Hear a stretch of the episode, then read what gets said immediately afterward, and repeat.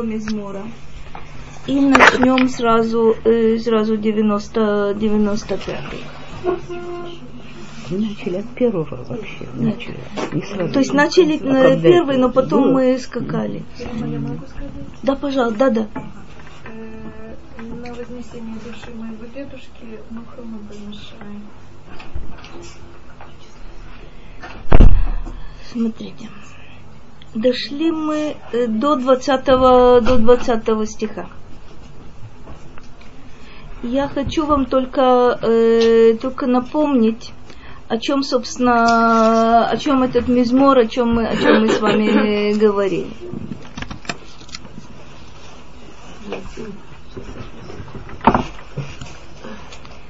Девяносто четвертый мизмор относится к вот этой группе мизморов, э, принадлежащих Муше.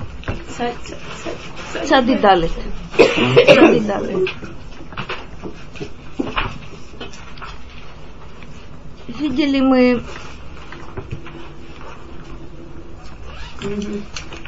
это мизмор достаточно интересный. Я очень, очень надеюсь, что собственно, нам пришлось его разбить на несколько, на несколько частей.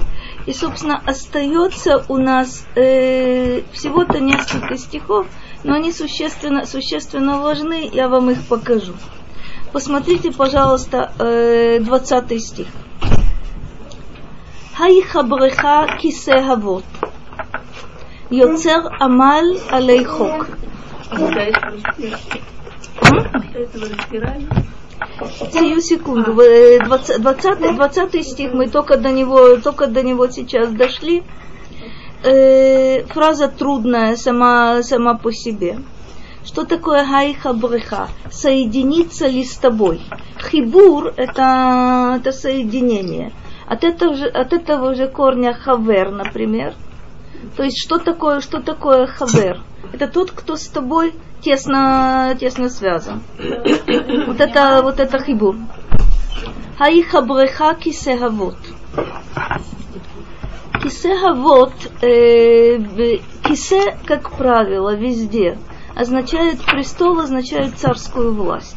Это может означать власть... Ай, добрый вечер. Это может означать э, царскую власть Бога, это может означать царскую власть э, человека. Задается вопрос интересный. Аиха брехаки сехавот. То есть, соединится ли с тобой престол пагубный? То бишь, вот эта власть человеческая, неограниченная человеческая власть, которая кажется нам неверо- невероятно могучей. Почему? Кстати, э, во всем мире все цари убеждены в том, что их власть идет, э, идет от Бога. Да, совершенно удивительная, удивительная вещь. Они, ну скажем, в христианстве они очень хорошо усвоили нашу терминологию знаменитого помазанника Божьего. На самом деле царь, это любопытно, это правда. То бишь у человека возникает интереснейшая мысль. Что дает возможность человеку властвовать над другими людьми и иметь власть неограниченную? Откуда это? Где источник этого? Как это получается? Вы когда-нибудь задумывались вообще над этим? Я не знаю, с детства меня этот вопрос страшно интересовал. Ну как это так получается? Появился, появился царь, ну, такой же человек, вроде бы, как все остальные. Одна голова, две руки, две ноги. Откуда? В чем источник его э, вот этой неограниченной, неограниченной власти? Любопытно, что все цари утверждают, что источник их власти это, это свыше. Удивительный совершенно момент. Это, если вы посмотрите, это английская королева. Это, а? Это все от нас. Это все от нас. Английская королева, любой царский, э, царский двор европейский, Россия, э, вплоть до, простите, ну скажем, э, цари в Китае. А если вы посмотрите императоры в других местах, императоры в древнем мире вообще считали Фараон. себя не меньше, не больше, чем богами. Фараон. То есть, которые не так наглые, как императоры древнего мира считают, что их власть свыше. Задается вопрос удивительный. Хайхабреха кисеhavот. Может ли с тобою быть связанным пагубный престол. Что это за пагубный престол, сейчас посмотрим. Йоцер Амаль Алейхок, который творит, э, который создает э, Амаль, тоже очень интересное слово. Кто-то помнит в современном языке, что означает слово Амаль? Часть Амалека. Труд, труд, труд.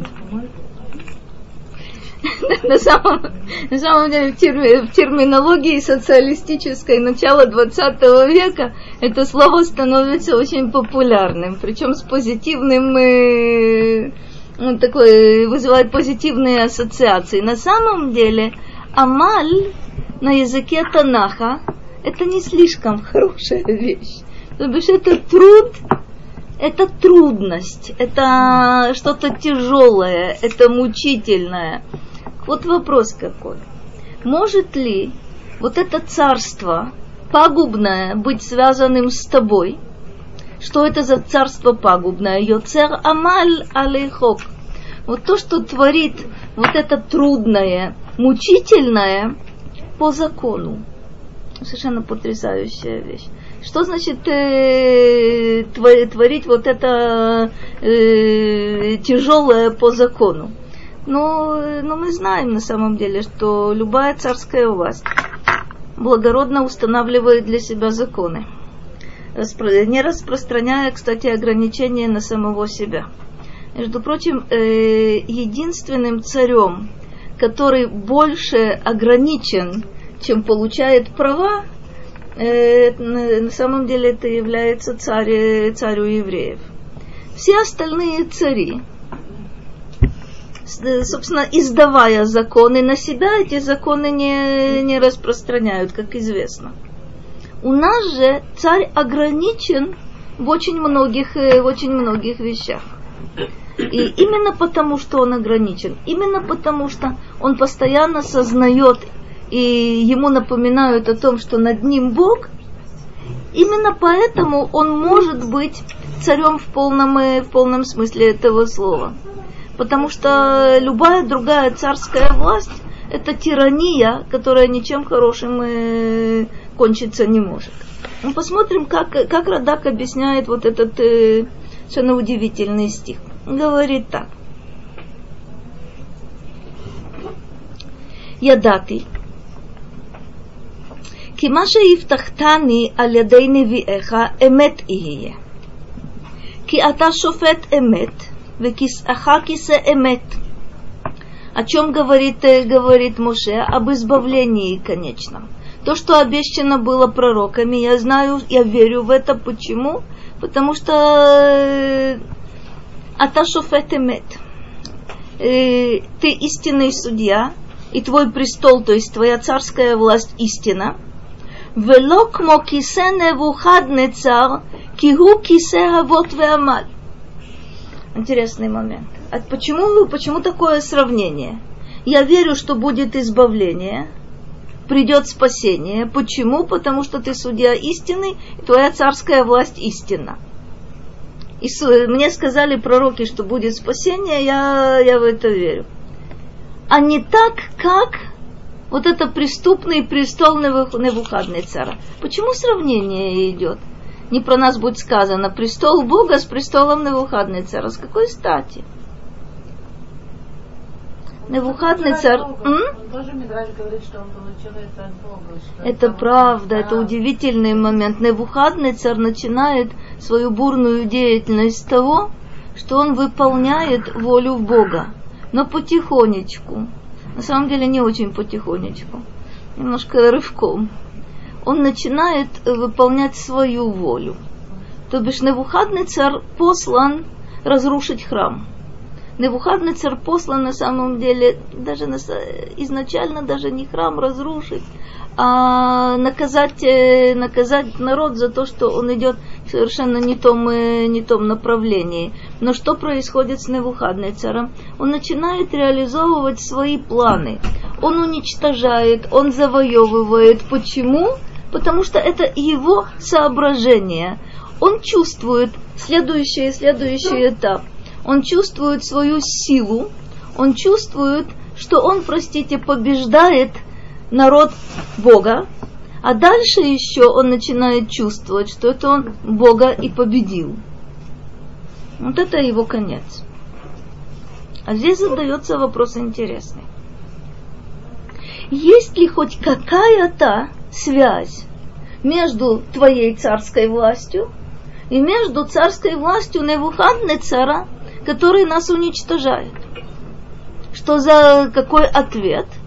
На определенном этапе да,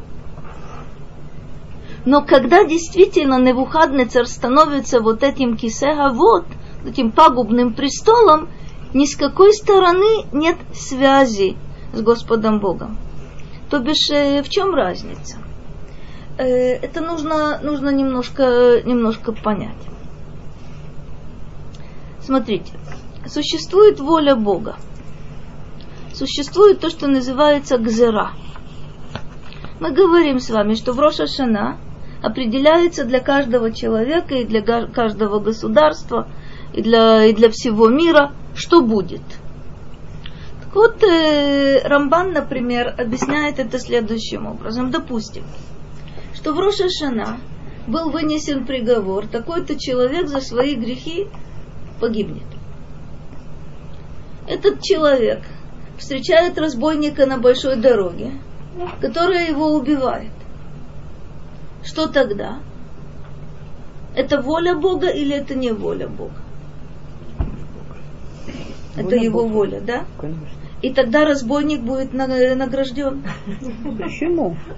Никак а, нет, а совершенно на него, а на него найдется свой разбойник. Так вот, так вот очень любопытно, это, это красиво было сказано. Это было сказано очень красиво. Значит, на самом деле э, вариант вот какой.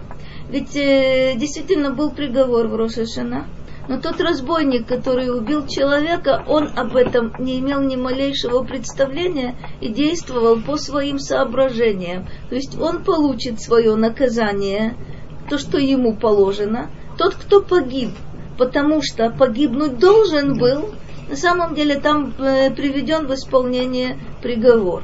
Это первый вариант. Второй вариант.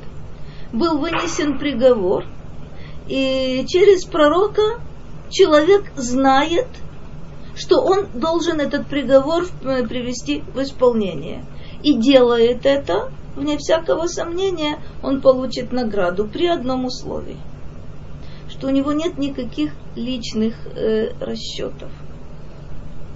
Если, мне, если известно, что приговор состоит в том-то и том-то, и человек, которому это известно, приводит его в исполнение, не желая ничего, никакой пользы для себя.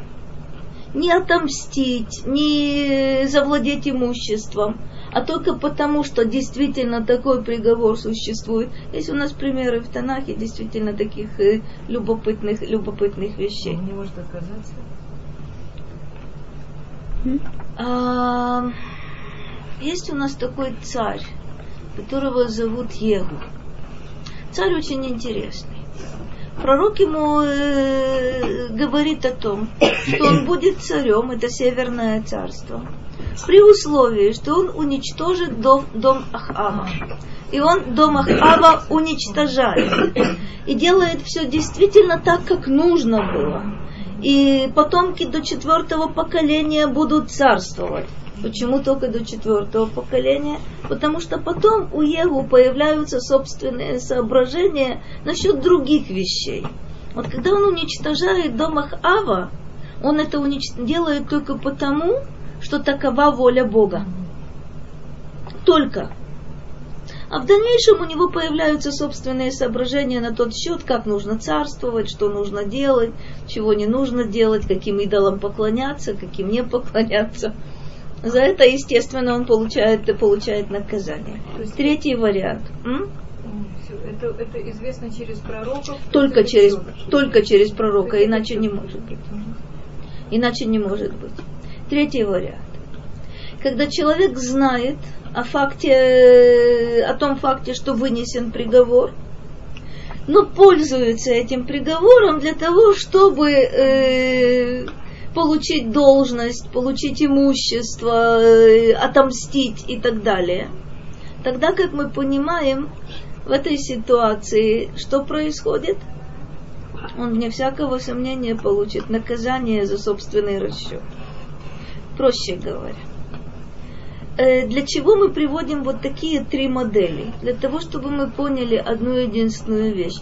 Хас Халила, речь не идет о, о том, что от нас требуется кого-то убивать, Ашем Ишмор. Но когда мы говорим выполнить волю Бога, когда я не знаю, в чем эта воля состоит, но моими руками она выполняется якобы помимо э, моего желания, я, я не подозреваю, у меня свои какие-то соображения. Это одна ситуация. Когда воля Бога исполняется сознательно, я знаю, в чем она состоит, и я хочу это выполнить. Проще говоря, две воли встречаются. Его воля и моя воля – слива, соединяются вместе, это удивительное состояние. Это состояние исполнения заповедей, это состояние молитвы, кстати говоря, это совершенно удивительная вещь. И третья ситуация, когда якобы зная, в чем воля Бога, человек использует это для своих каких-то э, целей. Нужно понимать, что тут, э, собственно, спектр достаточно, достаточно серьезный. Мы, мы о чем здесь, здесь говорим с вами? Мы говорим действительно о природе царской власти. Есть ли какое-то... Здесь это названо Невухадный царь. Не про нас будет сказано, можно, можно вместо этого имени подставить другие. Есть ли какая-то связь между неограниченной человеческой властью – и властью, властью Бога. Иногда вот эти линии встречаются. Это не значит, что они всегда будут, э, будут идти вместе. Иногда эти линии находятся очень интересно, находятся вот так вот параллель. То есть человек действует, потому что он хочет этого, не сознавая того, что он при этом исполняет волю Бога. Странная штука. Я предпочитаю сознавать всегда, что я волю Бога исполняю. Это можно узнать? А? Ну как это можно узнать? А мы стараемся. Это наше, это действительно то, что мы пытаемся сделать. В Перке вот сказано удивительно. Сделай э, его волю своей волей, чтобы он исполнил твою волю. Понятно, что если не будет никакой разницы между моей волей и его волей, моя воля всегда будет исполняться. Ну, это, это не значит, что он хочет, что Бог хочет чего-то, а я хочу чего-то противоположного, и я могу этого добиться странным способом, сделать его волю своей волей. Это соединение двух воль, это встреча между Богом и человеком. Это совершенно незабываемое состояние. Если, если вы знаете, о чем идет речь, вы наверняка это понимаете. Как? Это говорится об определенном битуле. Смотри, это не битуль. Это, это здорово то, что ты сказала. В каком-то смысле да. То есть, что я должна, что я должна отменить в себе? Я должна отменить э, в себе максимально животные порывы. И должна подняться максимально на э, более высокие уровни души. Чем выше я поднимаюсь, тем больше у меня шанса что произойдет вот эта встреча двух, э, двух воль. Потому что если я остаюсь на уровне э, э, еды, питья и так далее и тому подобное, то вне всякого сомнения это достаточно далеко от встречи э, с волей, с волей Бога. Хотя это не, не совсем просто. Когда человек соблюдает кашрут, он э, встречается с волей Бога в известном смысле. Все мецвод. Даже те мецвод, которые связаны с, скажем, с наиболее низкими уровнями нашего, нашего существования. Ну, простая заповедь, кибут, я прошу прощения, я просто Кибут АВМ. Значит, нет, я имею в виду простая, в смысле, А она что она наиболее известна, самая трудная. Но я имею в виду, я просто знаю женщину, которая, э, она это выполняет ее очень хорошо, но она э, почти не религиозная, она, ты ей скажи, что это мецва. Она скажет, Она нет, я, да, я это делаю, потому что вот я так хочу, я иначе не могу и так далее. И знаю, да, другую, которая, э, значит, так сказать, именно выполняет это только потому, что это мецва. Ну, Там свои сложности. Есть эта мецва тянет на выполнение этой заповеди одну, а вторая это делает без мецвы просто. Творение Божие, которое не хочет быть творением Божьим. Это очень интересный момент на самом деле. Мы говорили об этом несколько, несколько раз, мы будем к этому, к этому возвращаться. Человек, который по своему выбору делает что-то, что похоже на, на мецву, очень нужно тонко к этому, к этому относиться. То есть, когда ты с ней встречаешься, ты можешь ее хвалить, э, не знаю, начиная с сегодняшнего вечера и кончая... Я и и говорю, что нам все до тебя далеко. Очень здорово, очень здорово. И я бы, и я бы то же самое делала. Хотя на самом деле это не совсем, это не совсем правда. Почему? Потому что это не мецва. Это доброе дело, это добрый человек, это может быть изумительный человек, но то, что она делает, это не, не мецва. То есть ты ее можешь у- у- уверять в том, что она случайно попала в заповедь, Митцва Вот так не целясь. нельзя. а нельзя. А митцва это всегда осознанный процесс. Мецва это всегда сознание, кто тебе эту заповедь дал. То бишь, если ты делаешь что-то, э, величайший, высочайший поступок, но по своим соображениям, то нужно называть вещи своими именами. Это замечательный человек, это великолепный поступок, но к заповеди это не имеет никакого отношения. Это то, что человек отработал в предыдущей жизни, поэтому он это может... Не знаю, не знаю. Это может быть и так. Это может быть воспитание, это может быть благодарность к родителям, это может быть, э, могут быть личные качества человека, это может быть, так как вы сказали, гильгуль, это может быть тысяча одно объяснение, факт, но это по его решению. То бишь на самом деле ситуация, когда человек сам себе чего-то дает, какое-то приказание, то он должен к этому так и относиться. И я, в принципе, так должна к этому относиться. Есть у него заслуга, нет у него заслуги, это не моя, не моя задача определять. Но я определенно знаю, что с нашей точки зрения это заповедью не является. Заповедь это всегда треугольник. Всегда, когда э, один человек по отношению к другому человеку делает что-то, потому что есть еще одна вершина треугольника, вот эта заповедь сработала. Всегда, когда отношения линеарные, то есть я хочу этого, или вынужден это делать, или считаю своим долгом и так далее и тому подобное, это отношение вот здесь, вот между двумя, двумя точками. Треугольник здесь не, не прослеживается. Это мы должны, должны помнить. Ягуду аль нефеш цадик. Ведам наки яршию. Даже это продолжение, да, определение вот этого преступного, преступного царства. Что такое ягуду? Э, Это гдуд. Гдуд – это отряд. То бишь, э, о, чем, о чем идет речь? Они опол, э, ополчатся на душу праведного. Ведам наки яршия. Яршию. Дам наки – это э, человек ни в чем не виновен, но его признают э, Раша, то есть признают его э, виновным в суде, с тем, чтобы проливать его кровь. Дам наки – это значит, человеку ни с какой стороны не положена смертная, смертная казнь. Мы можем быть в этом уверены, Как? мы можем что-то сказать, Смотри, здесь Муше описывает удивительные, удивительные вещи. Он говорит о том, что такое преступное царство.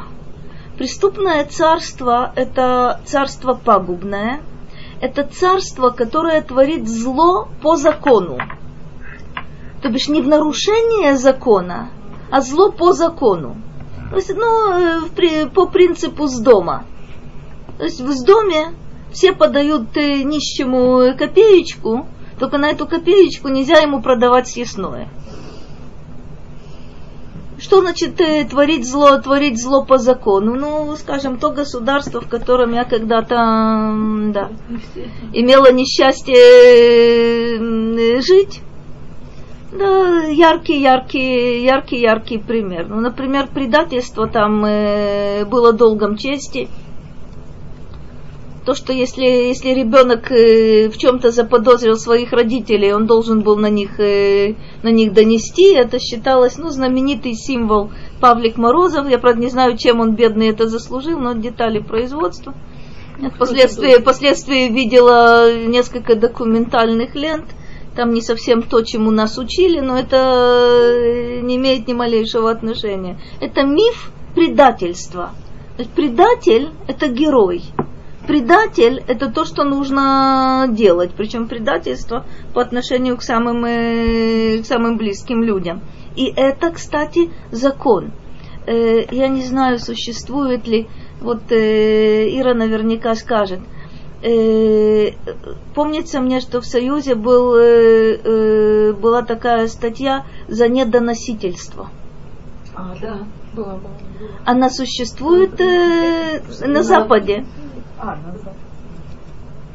На Западе оно существует или нет? Ну, Может быть, в каком-то виде оно да существует. недоносительство такого состава преступления нет. Такого нет. Нет, это. Но если человек знал о том, что планируется преступление, это, насколько я помню, э, это подсудное Да, дело. да, это также участник, он приравнивается. Это как соучастие. Но о недоносительстве нет такой формулировки вообще. Пособничество.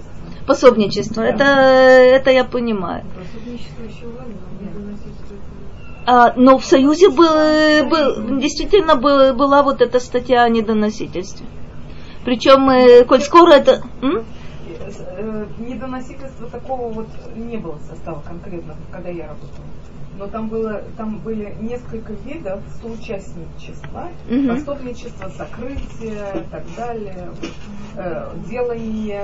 Кто- Я кто как будто делал, бы, кто честно. При говоря, я не было, могу... Я... по-моему, Кто-то недоносительство. знает, При Сталине да, было недоносительство. Было, было, было, определенно Было точно. было. Потому что если кто-то третий донес на того, кто не донес, то этого, То есть то что, донес. то, что мне помнится, я где-то видела, то есть я, понятно, я не помню, э, не помню номер статьи и так далее и тому подобное, но были какие-то периоды, когда, когда это существовало. То есть я прекрасно понимаю, что это, скажем, не в 80-е годы, э, может быть и не в 70-е годы, но пораньше где-то, по-моему, это существовало.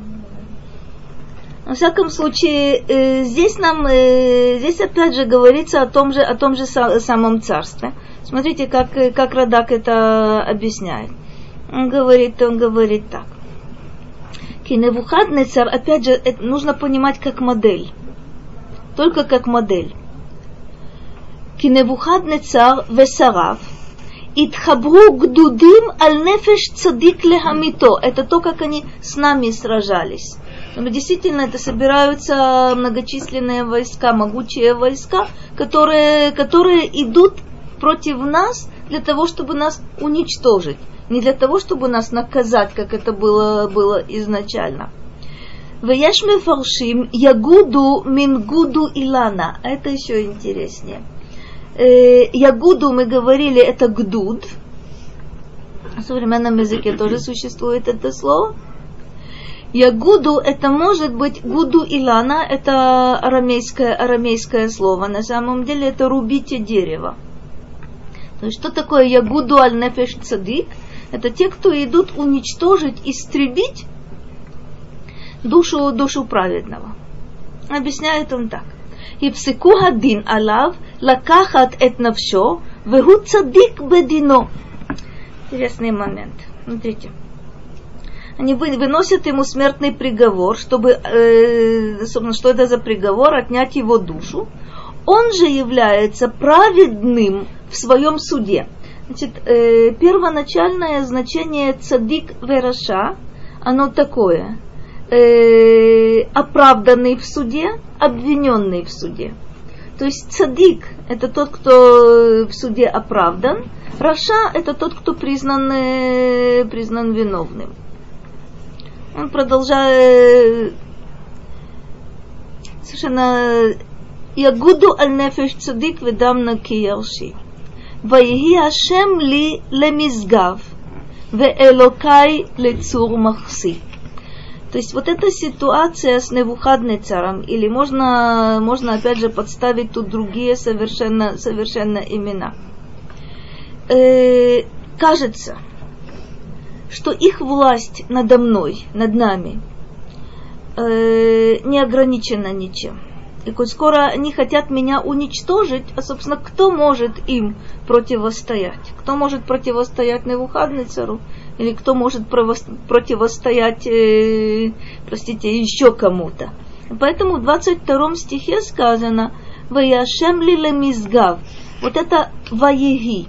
Вы знаете, что буква «вав» иногда э, она достаточно часто является вава хибур, соединительной, соединительной вав, но иногда она бывает вава нигуд. То есть все как будто бы против меня, все как будто бы на их стороне. Ваиги Ашем а вот это аваль. То есть оказывается на моей стороне есть какая-то сила, которая, с которой не справится никому и ничему. Но был Господь мне мизгав. Что такое мизгав? По-моему, мы несколько раз с этим встречались. Может быть, вы кто-то из вас помнит. Что такое мизгав? Ага, мизгав ладах. Да, Четко. Да. Четко, мизгав ладах. Это название больницы, которая да. сейчас уже почти не больница. Есть, есть да, да. Что такое мизгав ладах? Что это такое какое-то слово перевожу. Ага. Лехисагев это обычно в виду имеется следующее. Мизгав – это крепость, находящаяся на горе. То есть это крепость, которая имеет и естественные, она недоступна по естественным причинам, она э, высоко находится. Кроме того, там на вот этом, э, это естественное укрепление – имеет еще э, крепостные стены, которые построил человек. То есть легисагев это значит найти место вот в этом укрепленном, э, вот этой крепости совершенно, совершенно неприступной. Обычно э, представляете себе, что это э, какая-то неприступная гора, на которой еще возведена, возведена крепость. Вот это обычно называется мизгаб. Дах – это одно э, из названий бедного, угнетенного. Да. Дах. А, Дака, это не здесь. Это вы вспомнили Мизгав Ладах. Ага. Правильно вспомнили. Здесь нет. Здесь Вайги Ашем ли ле Мизгав. То есть вот этой твердыней моей является Господь. Господь, вы видите, это Юткой Вавкой. То есть милосердный. Милосердный по отношению ко мне – Веэлокай лецур махси. Тоже удивительная, удивительная формулировка. Цур – это кремень, это скала. Махсе – это тоже удивительная вещь, это укрытие.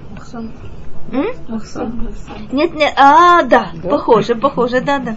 Батей Махасе. Да, совершенно верно, это укрытие. Махсом, он в принципе, в принципе, не совсем.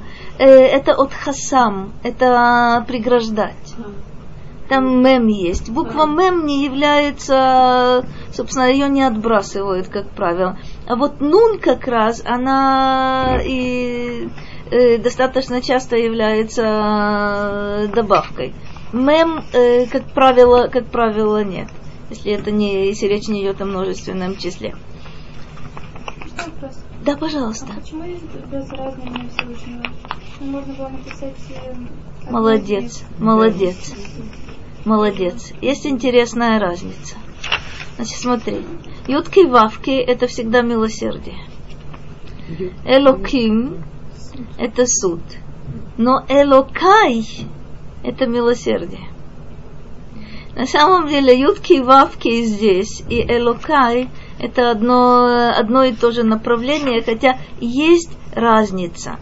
Ну, какая разница? Смотри, когда человек говорит «Элокай», «мой Бог», он в виду имеет, что для, что для него суд трансформируется в милосердие. Где я вижу здесь милосердие? А вот это мой Бог. То есть для меня он милосердный.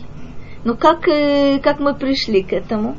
Ютки и Вавки – это милосердие для всех. А Элокай – это милосердие для меня, которое может быть на самом деле судом для моих врагов. И это то, что, э, то, что здесь прослеживается на самом деле. Почему, если это мой Бог, то обязательно милосердие? А, смотри, тут такая, такая любопытная, любопытная вещь. Когда ты о чем-то говоришь мое, что ты имеешь в виду? Это мой дом.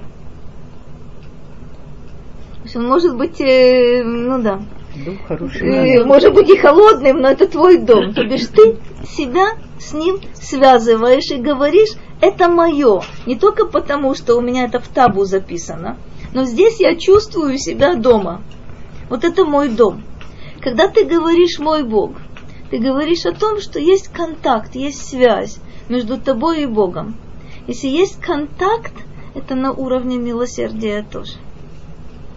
Собственно говоря, всегда, когда человек говорит это мое, это его привязанность к чему-то.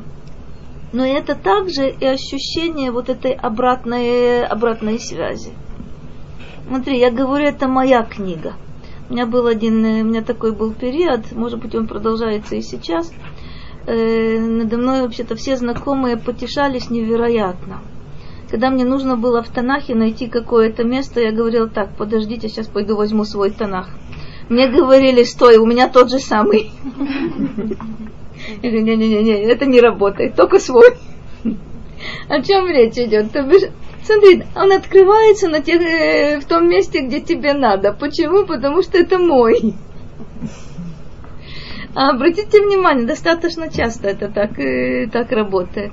Есть какая-то совершенно удивительная связь между человеком и между его собственностью, между его вещами, между его Конечно, книгами, между его, не знаю, между его ручкой. Я очень привязана к какой-то определенной ручке. И если это другая, то у меня почему-то ничего не получается это связано с тем, что вы дали тепло, и она отдает вам ваше. Есть какой-то очень любопытный момент. Всегда, когда я говорю это мое, какой-то интимный, понимаешь, какой-то интимный уровень э, связи. Совершенно удивительный. Причем ту же самую вещь, только твою, у меня будет какое-то совершенно другое отношение к вещи эт онам, увиратам яцмитем, яцмитем хашем элокейну. Это последний, последний стих этого, этого мизмора. Ваешев алехем эт онам, то есть Бог на врагов обратит их недоброе, убир отам, убир отам их же злом, он их истребит – а дальше э, добавка интереснейшая. Яцмитем Хашем Элокейну. Их истребит Господь, опять почему-то Юткей Вавкей, Элокейну. То бишь, его милосердие к нам выражается, выражается в том, что он уничтожит наших врагов. Я хочу вам напомнить э, первую, собственно, первую историю, первую модель, которую мы с вами знаем. Помните, мы несколько раз уже вспоминали, я очень коротко это напомню. А, историю э, на море, когда египтяне тонут. Говорит Мидраш, ангелы хотели воспевать Бога. А Бог им ответил в этом Мидраше. Творения моих рук гибнут в море, а вы хотите, хотите петь песнь? Запрещено. А мы что делаем каждый Божий день? Мы с вами в молитве мы говорим Ширата Ям. О чем, э, как это возможно? Ангелам запрещено, а нам не только тогда было разрешено, но и мы это каждый день, э, каждый день повторяем. объясняют, э, объясняют мудрецы этот парадокс следующим образом. Вы поете песнь, потому что для вас это спасение. Ваше спасение реализовалось как? Через гибель, через потопление вот этих египтян. Что было главным, что второстепенным, что было целью, что было средством. Цель – это ваше спасение. Что было средством? То, что они погибли. Вы имеете петь, э, имеете возможность воспевать, имеете право воспевать, потому что вы что в виду имеете свое спасение. Ангелы, которых это якобы не касается, они смотрят со стороны, что они видят – они видят две, две вещи. Кто-то погиб, и на этом акцент поставлен, а кто-то спасен. Как они это видят? Что цель была гибель египтян, а что из этого вытекало? Спасение тех, кого египтяне, египтяне преследовали. Вы не можете, не можете воспевать Бога. Почему? потому что это спасение было ценой гибели египтян. Скоро так, такое, ты к этому не причастен. Ты не за свое спасение благодаришь. Молчи. Творения моих рук гибнут в море, а вы собираетесь воспевать? Нельзя. А нам не только можно, но и необходимо это делать. Мы знаем с вами еще много, много подобных примеров. Вы знаете, что, ну скажем, э, Маката Хошех, вот это э, из десяти казней э, тьма. То, что было тьмой для египтян, то было светом для евреев. Совершенно удивительные какие-то моменты, и они проходят в Торе достаточно, достаточно часто.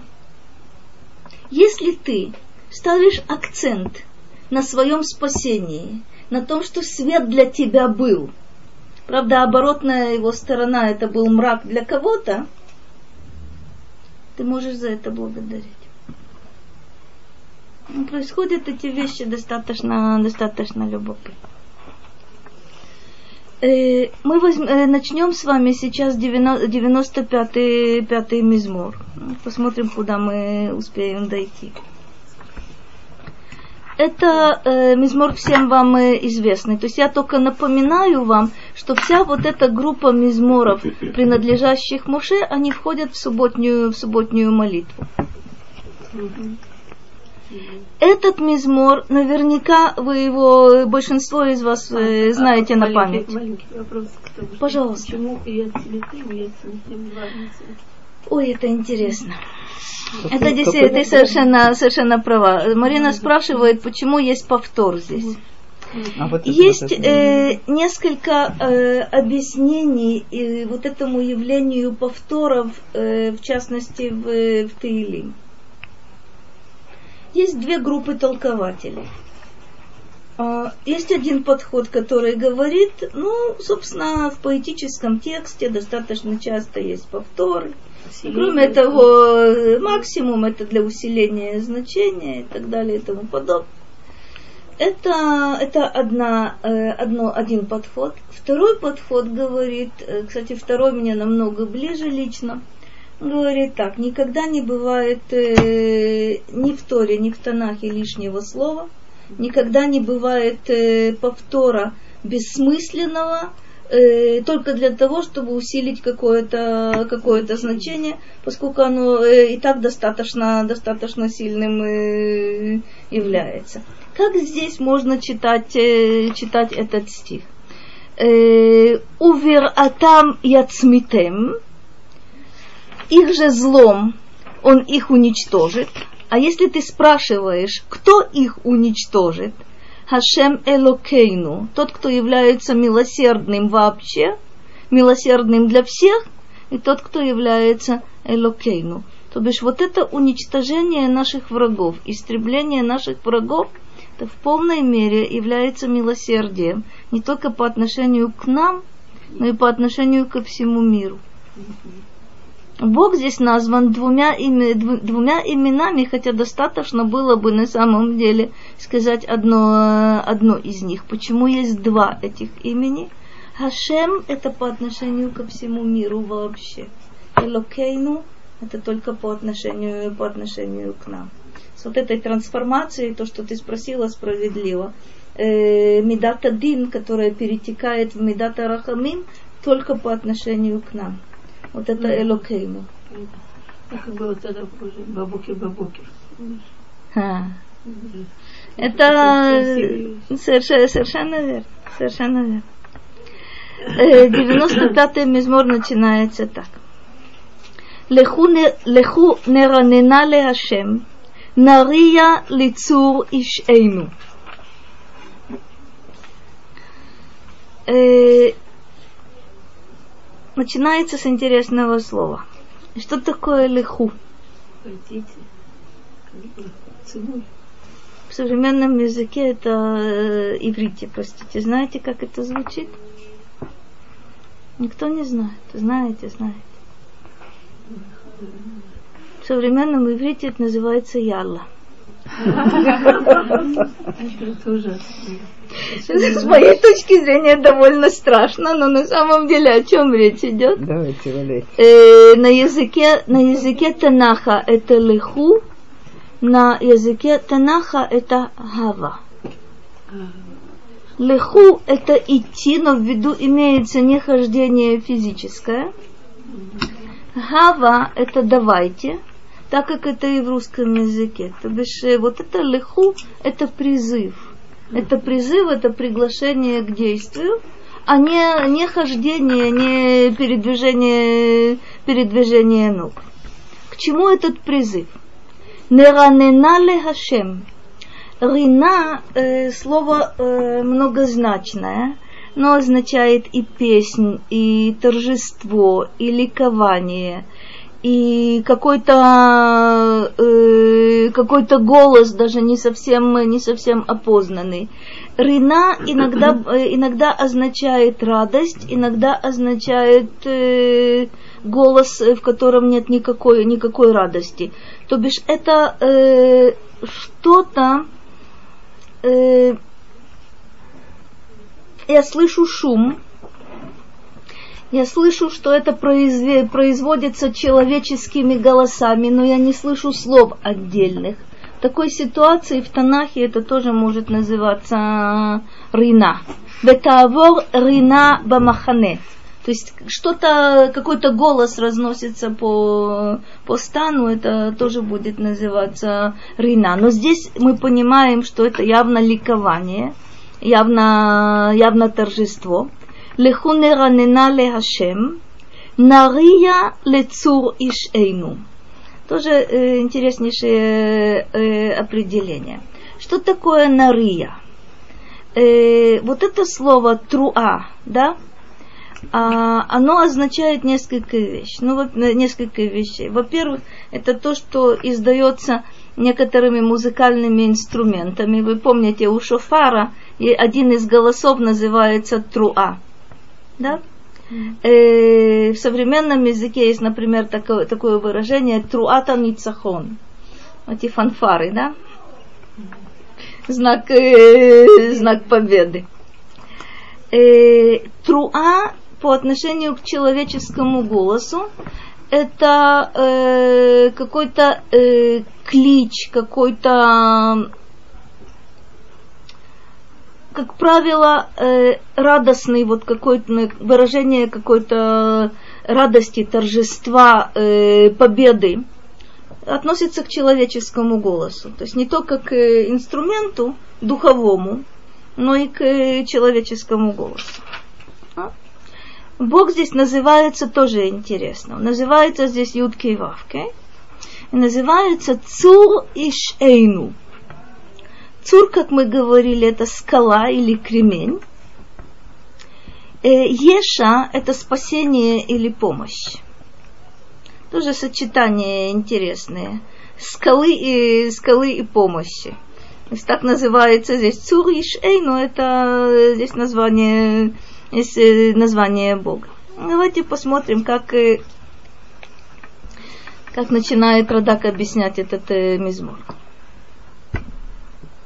כן יאמרו ישראל בימות המשיח, איש לאחיו, שירננו לקל שהושיעם. Так скажут друг другу сыны Израиля, когда придет Машиах. Что они скажут? Шееранену лекель шехошиэм. Чтобы ликовать, воспевать, восхвалять Бога. За что? За то, что он их, э, за то, что он их спас. Уже э, начало любопытное. Леху неранена ли Ашем, вот это леху, это когда каждый человек подбадривает другого и призывает всех совершить одно действие. Ведь можно было здесь сказать э, в единственном числе, но можно сказать леху неранена.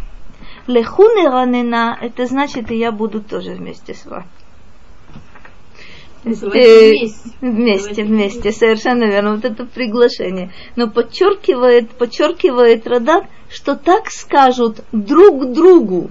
То бишь не, не то, чтобы будет инициатива от кого-то исходить. То есть все серая масса. Кто-то до кого-то дойдет, он придет так, вперед. Но это как будто бы призыв, обращенный от всех ко всем. В этом, э, в этом необычность э, ситуации. Некадма фанав бетода, безмирот нарияло. Опять появляется здесь вот это нария, труа. Некадма панав бетода. Встретим его с благодарностью. Безмирот нарияло. Песнями будем мы, собственно, восклицать ему, торжествовать навстречу ему. Ну, Тут тоже, тоже несколько, несколько интересных моментов, э, на которые Радак обращает внимание. Ну, прежде всего, что такое туда? Самое простое спасибо. Я поняла, самое непростое спасибо. Слово туда может означать две вещи. Благодарность, я с тобой согласна. А еще что? Осознавание. Туда. Туда, туда. Леодея, Леодея, извещать. Туда означает либо благодарность, либо курбан туда. А, курбан. Это благодарственная жертва. Ну, как вы считаете, э, что здесь имеется в виду? Никадма панав туда, без мирот нарьялу. Мы встретим его Благодарственные жертвы. благодарственные жертвы. Радак думает иначе, и он, конечно, очень-очень прав. Он говорит так. Бетодат спатаим, шенодело хатов шеасалану.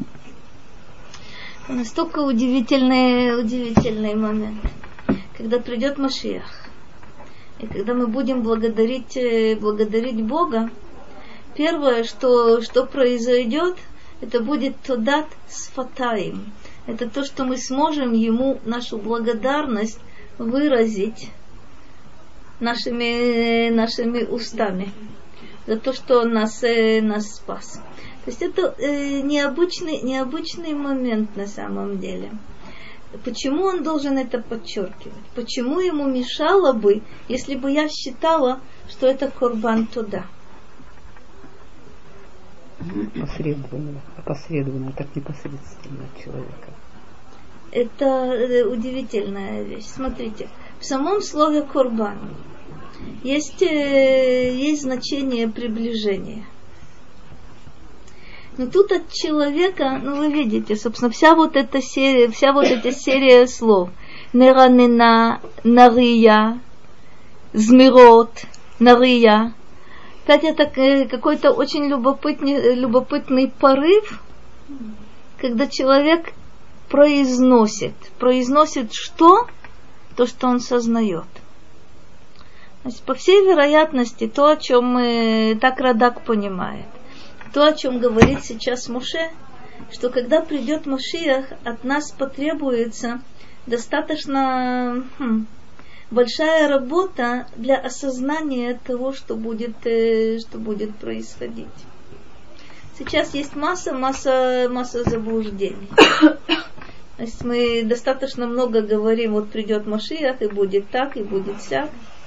Как правило, я слышу знаменитый вариант, ой, больше сил нет, лишь бы он пришел. Кстати говоря, это не, лу- не лучший способ подготовки. Если мне все надоело, ладно, пусть приходит. Ну, это была песня такая, мастер Гриша придет, все наладит, две большие руки у него, тихо сядет, все наладит, все починит. Совершенно верно. Э, соверш- совершенно верно. Придется нам очень-очень много вещей переосмыслить. То, что мы, то, что нам сейчас кажется, как э, мы об этом немножко будем говорить, как вещи какие-то чисто индивидуальные. Что будет, когда придет Машия? Нам будет хорошо. Почему будет хорошо? Хороший вопрос. А что, а что будет вокруг? А что будет со всем миром? Мы забываем на самом деле. Почему чуть раньше. Смотрите, это очень здорово. Э, Есть определенные этапы, которые называются, мы чуть-чуть об этом говорили, еще будем говорить, которые называются Мильхемет Гог Вемагог. Это э, достаточно, ну, не только то, что у Ехескеля описано, но то, что э, во многих других местах в Танахе сказано. Мы знаем, что это будет ситуация, когда весь мир будет против нас. И когда совершенно очевидно будет, об этом мы еще будем говорить, совершенно очевидно будет, что победа одержанная, э, в общем, не нашими руками одержана. Потому что победить весь мир, который находится с тобой э, в состоянии войны, просто по определению невозможно. Хотя, если на самом деле посмотреть э, то, что Израиль переживает уже на протяжении 60 лет, это тоже по определению невозможно. Только мы не слишком это воспринимаем и не слишком сознаем. А вот тогда это будет очевидно. Вся израильская армия, Безрат Они там достигают. Прости меня, э, строительство э, скоростного трамвая, оно тоже Безрат Ашем, потому что то, что человек делает, Скоростное строительство. это совершенно в противоположном направлении. Мне продемонстрировали, на самом деле я вспомнила э, покойную советскую власть.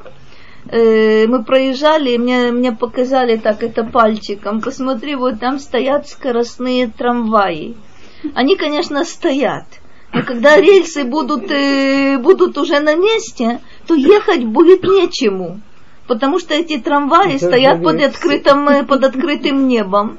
И они уже будут просто металлоломом к этому времени. То есть если вы посмотрите чуть-чуть по сторонам, то вы увидите странную вещь. Все, что, все, что люди делают, это, ну да, чтобы добиться совершенно, совершенно не того, что провозглашается. А, ну, происходит очень интересная вещь. Ладно. Итак, вот это туда, Мекедма панав туда, это состояние душевное, это состояние сознания. И оно очень непростое. Потому что сейчас, если вы спросите, э, кстати, мне, мне объясняли, и вроде бы действительно как-то есть какой-то сдвиг, есть какой-то какой сдвиг. Сегодня знакомая мне прочитала где-то отрывок какой-то, по-моему, по интернету, она где-то видела, что э, командир э, какого-то корабля нашего э, давал инструктаж э, солдатам перед, э, собственно, перед боем, уже появляются какие-то слова очень, очень необычные.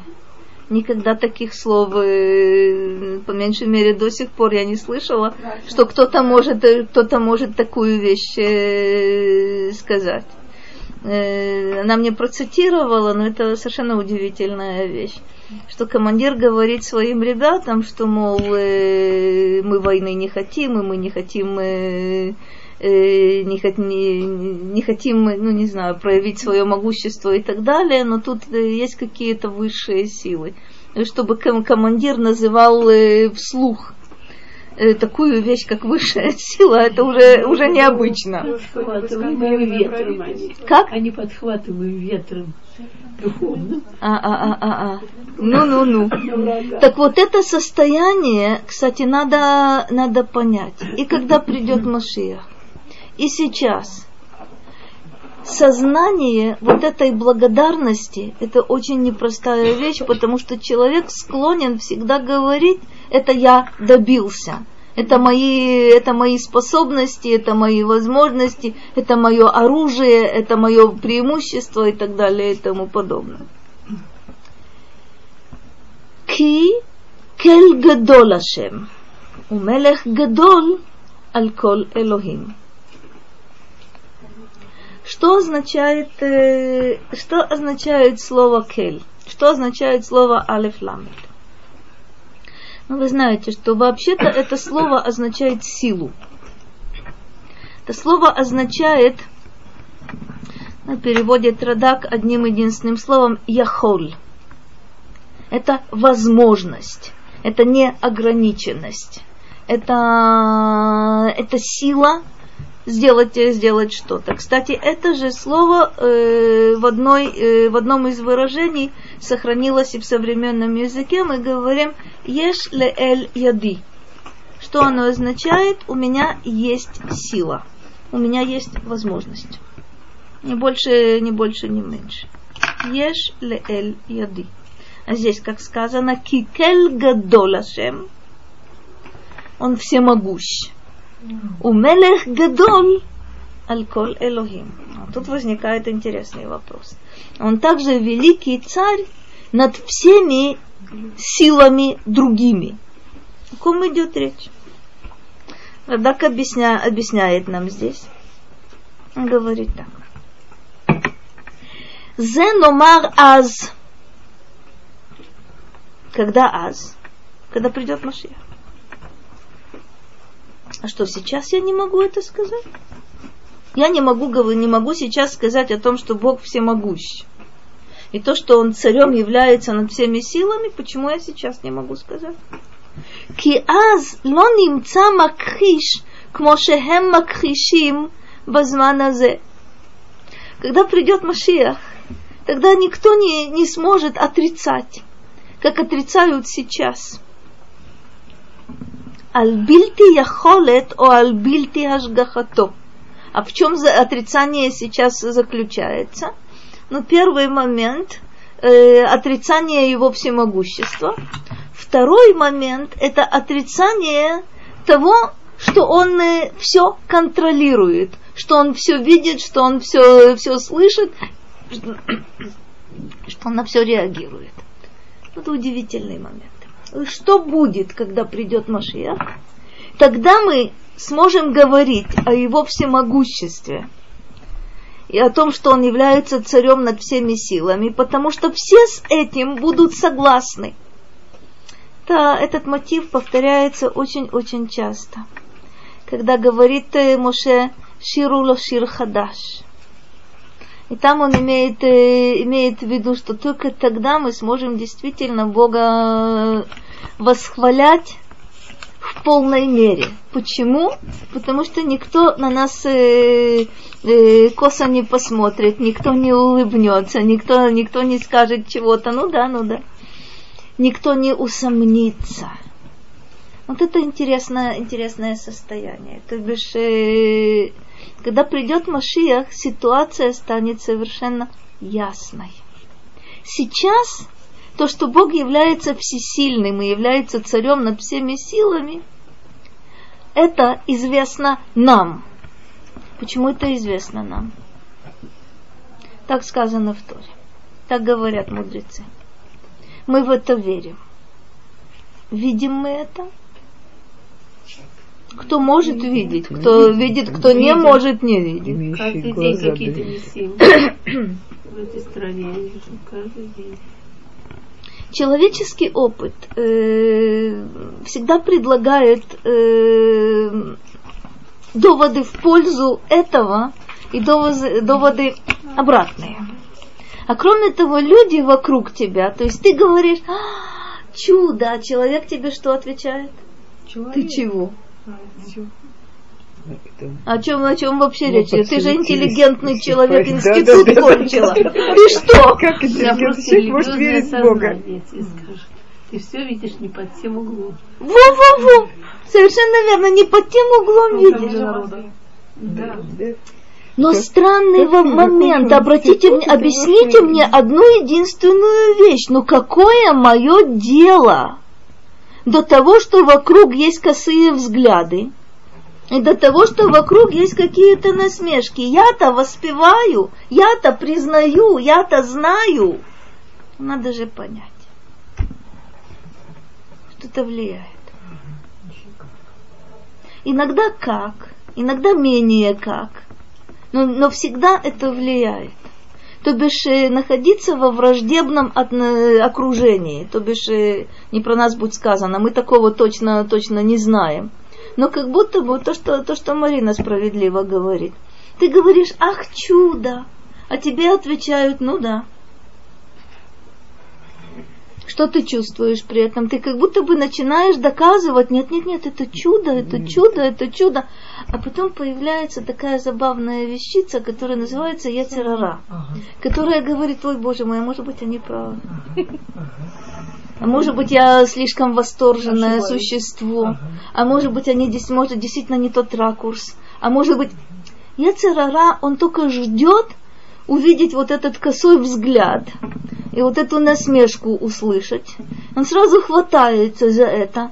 Когда мы сможем действительно кикель Ашем умелех а- аль кол Элохим, мы сможем это сказать в полной мере когда придет Машиях, и не только для нас это станет очевидным, но это станет очевидным невольно для всех вообще. Тот, кто хочет это знать, и тот, кто не желает это знать. Узнают, и узнают все. Он повторяет, продолжает, продолжает так. Ки аз бимота Машиях. И е никар веядуа лаколь, ки ху яхол гадоль.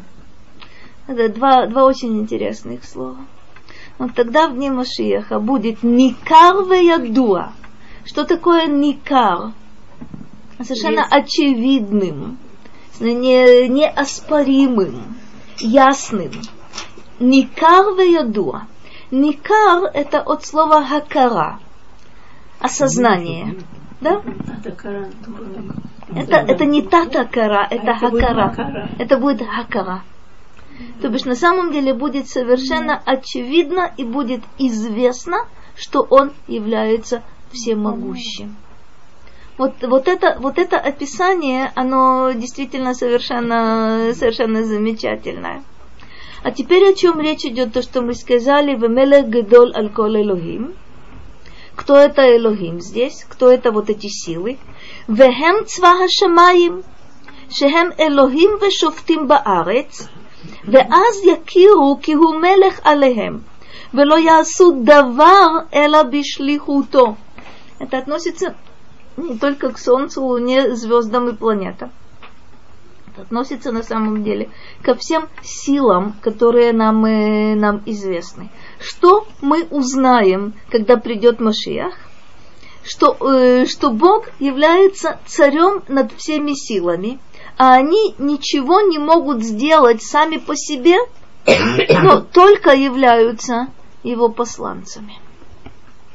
Вот это удивительный момент, который очень-очень стоит э, попытаться э, немножко себе объяснить э, сейчас, а не тогда, когда Машиах придет. То есть когда, когда, тогда, когда он придет, это будет совершенно очевидно.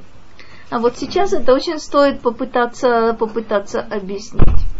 Что объяснить? Как мы видим действительность? Мы видим какие-то отдельные факторы, мы видим отдельные силы. Язычник отдельному фактору и отдельной силе придает всеобщее значение и говорит, это э, бог ветра, а это бог воды, а это и так далее и тому, и тому подобное. То есть он берет отдельные какие-то какие-то факторы, отдельные, отдельные вещи и наделяет их, собственно, придает им статус, э, статус божества. Как мы должны на этот мир смотреть? Так, так как об этом говорит Радак сейчас. То есть видеть во всем посланцев, посланцев Бога. Если это э, неодушевленная природа, если это э, силы природы, то можно быть точно уверенным, что это, что это его посланцы. А если это человек, то от человека зависит выполнять или не выполнять э, работу. Скажем, от ветра, от солнца, от солнца, от луны это не зависит. Так они созданы, так они запрограммированы, от человека вполне зависит. Выполнять свою, э, свою функцию э, шалиях или не выполнять свою функцию шалиях. То есть, по меньшей мере, есть у нас право такое. До сих пор мы с вами говорили, что достаточно часто человек становится посланцем Бога, этого не сознавая. И когда вот эта его работа совершается, достаточно часто, э, ну скажем, без его сознательного желания. Я несколько раз наверняка приводила, приводила этот пример, я его приведу еще разок. И если вы это помните, вы можете, можете меня вовремя остановить.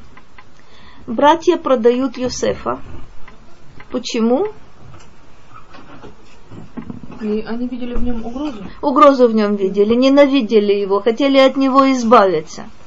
Понятно. Что, для чего они на самом деле продали, Юсеф говорит? Это не вы меня послали, это Бог меня послал. Э, э, погодите. Братья его продали, потому что они хотели от него избавиться. Но на самом деле, не зная того, что они реализуют, они реализуют тот план, тот замысел, который был известен в свое время Аврааму. Яаков его помнил, когда он шел, э, шел в Египет, и поэтому ему было так тяжело. А вот его сыновья совершенно не помнили. Какое-то затмение совершенно любопытное, э, когда Яков со, своими сыновьями уже идет в Египет на э, достаточно продолжительное время, он-то помнит, о чем идет речь, а они совершенно не помнят. Они знают только, что они идут в Египет для чего? Чтобы там Пережить. Действительно пережить вот этот голод. А почему же он упирался все-таки, Яков? Он как-то не очень охотно. Потому что Якову было очень тяжко. Он знает, что на самом деле своими руками и своими ногами он начинает... э, Рабскую это будет не при его жизни, но на самом деле косвенно он к этому будет, э, будет причастен. Это необходимо.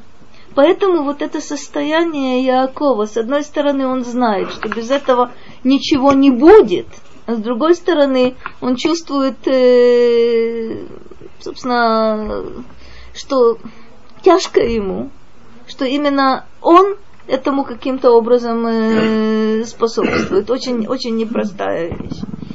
То бишь, э, о чем мы, о чем мы говорим? Как человек воспринимает, э, воспринимает шлихут? Иногда сознательно, иногда это совершается э, якобы даже против его, против его воли. Он намерен сделать что-то, а потом происходит интереснейший вот такой вот поворот. Э, Непростая вещь. Человек сопротивляется своему счастью. Все время, все время. Счастье Ам. познания Бога, понимаете? Смотрите, это настолько, настолько любопытно. Очень трудно э, жить в состоянии бодрствования. Мы, как правило, как правило, живем в состоянии достаточно глубокого сна. И так это изредка просыпаясь, оглядываясь по сторонам, мы говорим, ой-ой-ой, что тут...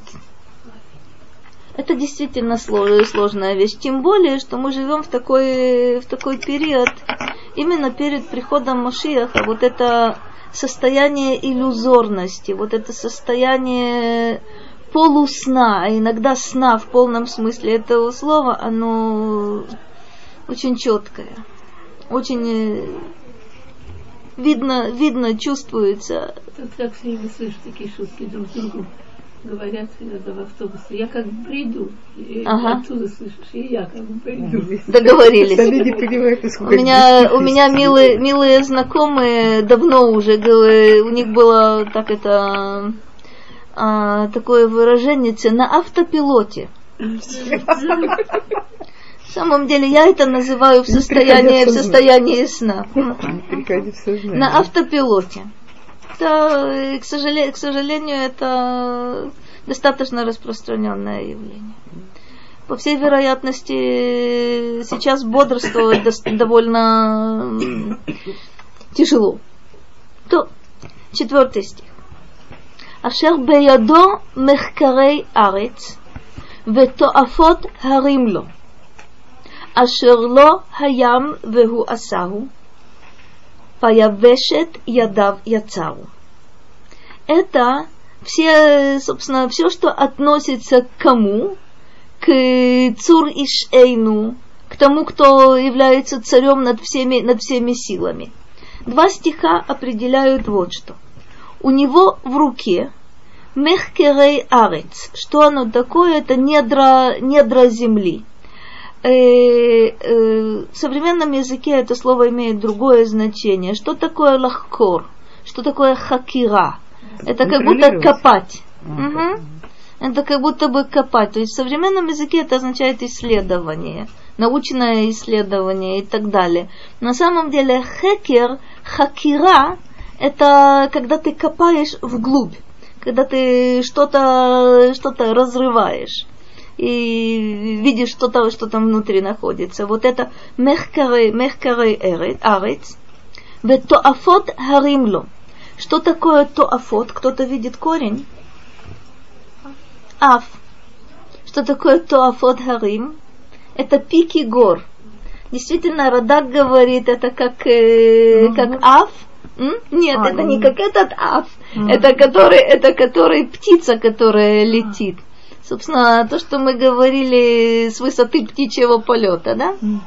Вот это. Что тут есть? Мехкарей, э, арец, это недра земли, это самые низкие точки. И тоафот гарим, это самые высокие, высокие точки на, на земле. Пятый стих дополняет что? У него море, вегу асау, которое он, э, он сделал, он создал.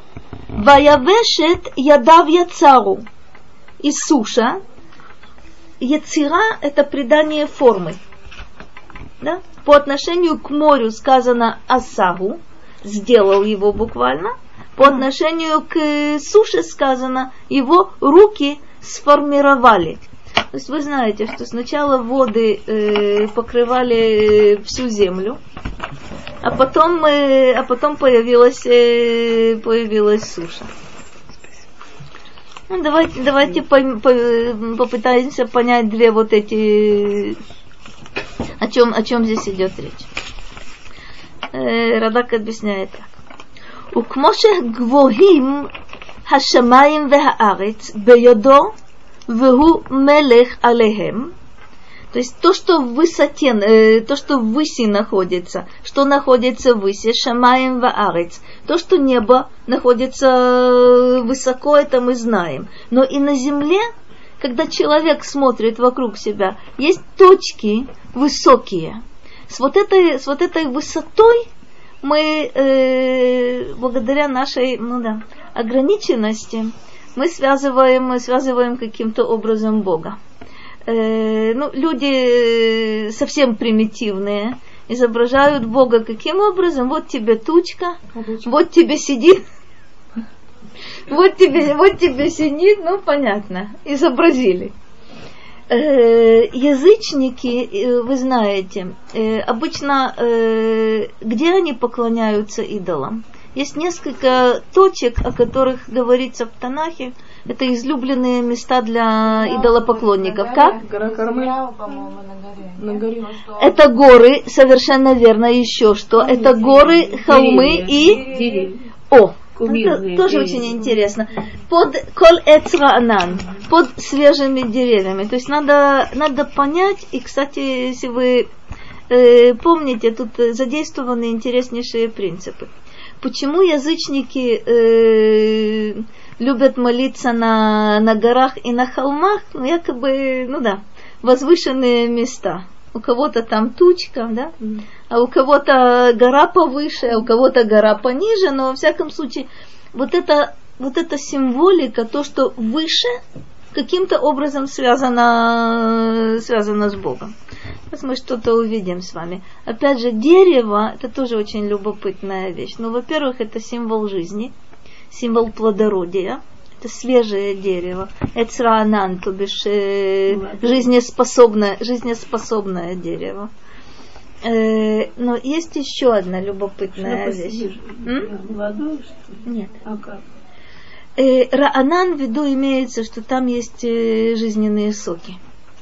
То бишь это не... Смотри, слово «эц» на иврите может означать бревно тоже. Ага, понятно. В виду имеется «эц раанан», то бишь это э, живое дерево, не срубленное. Древо жизни. Это то, что... Нет, нет, это другая немножко, немножко символика. Не сухостой, то есть у Ну, него есть листья, у него есть как бы... Совершенно верно. Э, простите, не, не та елка, которую э, срубили и поставили. Кстати говоря, это тоже языческий момент. Это яркий, яркий языческий момент. Но э, то язычество, о котором речь идет в Танахе, это всегда дерево, на, э, у которого есть корни в земле. Вот это на самом деле ашера. Вот это кумирное, кумирное дерево. А не то, не то, которое срубили и поставили на крестовину, не про нас будет сказано. То есть со всей, со всей его, э, его символикой. Как? э, Что получается не совсем вот это идоло, вот эти елочки. Очень. Они не совсем. Это более поздний вариант на самом деле. Более ранний вариант это живое дерево, Это которому, люди, которому поклоняются. Опять же, смотрите, э, дерево живое. Значит, помимо того, что это символ жизни, это постоянно вектор, который указывает, э, указывает в небо. И впоследствии, если вы э, особенно это видно, то очень-очень впечатляет, ну, скажем, э, архитектура готическая. Это все, это все вверх. То бишь нет вот этой округлости, нет вот этой, то есть это и грандиозные здания, но ты не видишь их грандиозности. Скажите, это считается как часть как бы... То есть нельзя в таких местах находиться, получается, Это вот в? Испании есть много очень, да, там грана... или как-то... Смотри, в Испании не видела. Я- на меня, на меня то, что впечатление очень-очень сильное произвело то, как мы ехали по улицам Вены. Это, это потрясающая совершенно готика, от которой, ну да. Э, и в Будапеште. То, что я, собственно, просто нигде, нигде в других местах не было. Вот это два, два места, которые, которые у меня стоят перед... Я, не было просто. У меня стоят перед глазами. Смотри, тут такая, тут такая штука. Э, смотреть э, снаружи, то бишь не специально идти осматривать, но если ты, ты видишь, ты видишь. Заходить внутрь очень-очень э, нежелательно ни при каких, э, ни при каких обстоятельствах. То есть, когда человек не знает, что это такое и куда он попал, да, одно дело, но когда знать, это ой, очень, очень нежелательно. Теперь смотрите, что тут происходит в этом стихе. А, Что вот это что-то не то? Нет, нет, нет, дело не, дело не в форме. Опять же, то, что я сказала, что на самом деле, смотрите, язычество э, цивилизованное, эстетическое, утонченное, оно строится на тех же самых принципах, на которых строится язычество примитивное. И когда я сталкиваюсь с какими-то при- примитивными, не знаю, вариантами, скажем, э, э, Африка, не знаю, Африка, Полинезия, э, Латинская, Латинская Америка, когда это у меня вызывает отвращение, мне вроде бы, ну, понятно. Не, меня не нужно, не нужно убеждать. Когда, когда я должна на самом деле протереть глаза хорошо, когда это с эстетической точки зрения безупречно. Когда это с точки зрения архитектуры безупречно. Вот тогда я должна каким-то образом э, посмотреть и понять, что там такое работает. А работают там все те же самые принципы. Все те же самые принципы. Как, э, простите, в самом утонченном э, месте в Европе, так и в самом-самом примитивном месте, э, не знаю, в Африке или где-то в других местах, работают те же самые принципы. Только я из-за воспитания, что ли, своего, э, не всегда это вижу. А видеть необходимо. Я не поняла, что в готике. Что в готике, в готике те же самые, в готике те, же- на самом деле те же самые принципы вот этого, вот этого дерева и вот этого, и вот этой горы и вот этого холма, хотя выглядит это э, совершенно А потрясающе. если абстрагироваться, сказать, что дерево само по себе без всякого идолопоклончества и... Да и понятно, что не надо все деревья подряд рубить. А потом, ведь не все деревья такой вот э, конусообразный. нет, ну дело не в этом, дело в том, что символ христианства. Все, как правило, любое дерево э, воспринимается как, э, как вектор. Как правило, все, как все, все деревья. То есть, понятно, те, которые подстрижены в виде шара, нет. Но дерево в естественных условиях это, собственно, указание, указатель вверх. А дома, вот, э, если смотреть, крыши у всех здесь... Не, не, это это, там не было этой символики на самом деле. То есть смотри, значит, история, история такова.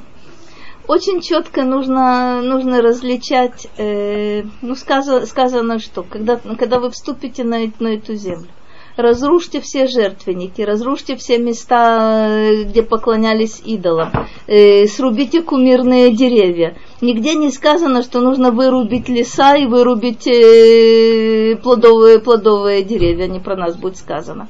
Но все, что сказано, все, что связано с язычеством, вот тут очень интересный момент. Почему их нужно уничтожать? Потому что есть э, определенное влечение у человека, э, есть некий соблазн. И вот этот соблазн, кстати, понять достаточно, достаточно трудно. Ну и что? Что это не прекрасно? Прекрасно. Что это не полезно? Может быть, даже полезно. Как для глаза. Непросто. Очень непросто. Ладно, я освобождаю территорию. Без Раташем на следующей неделе э, продолжим. Всего доброго. Спасибо. Чепоры не будет.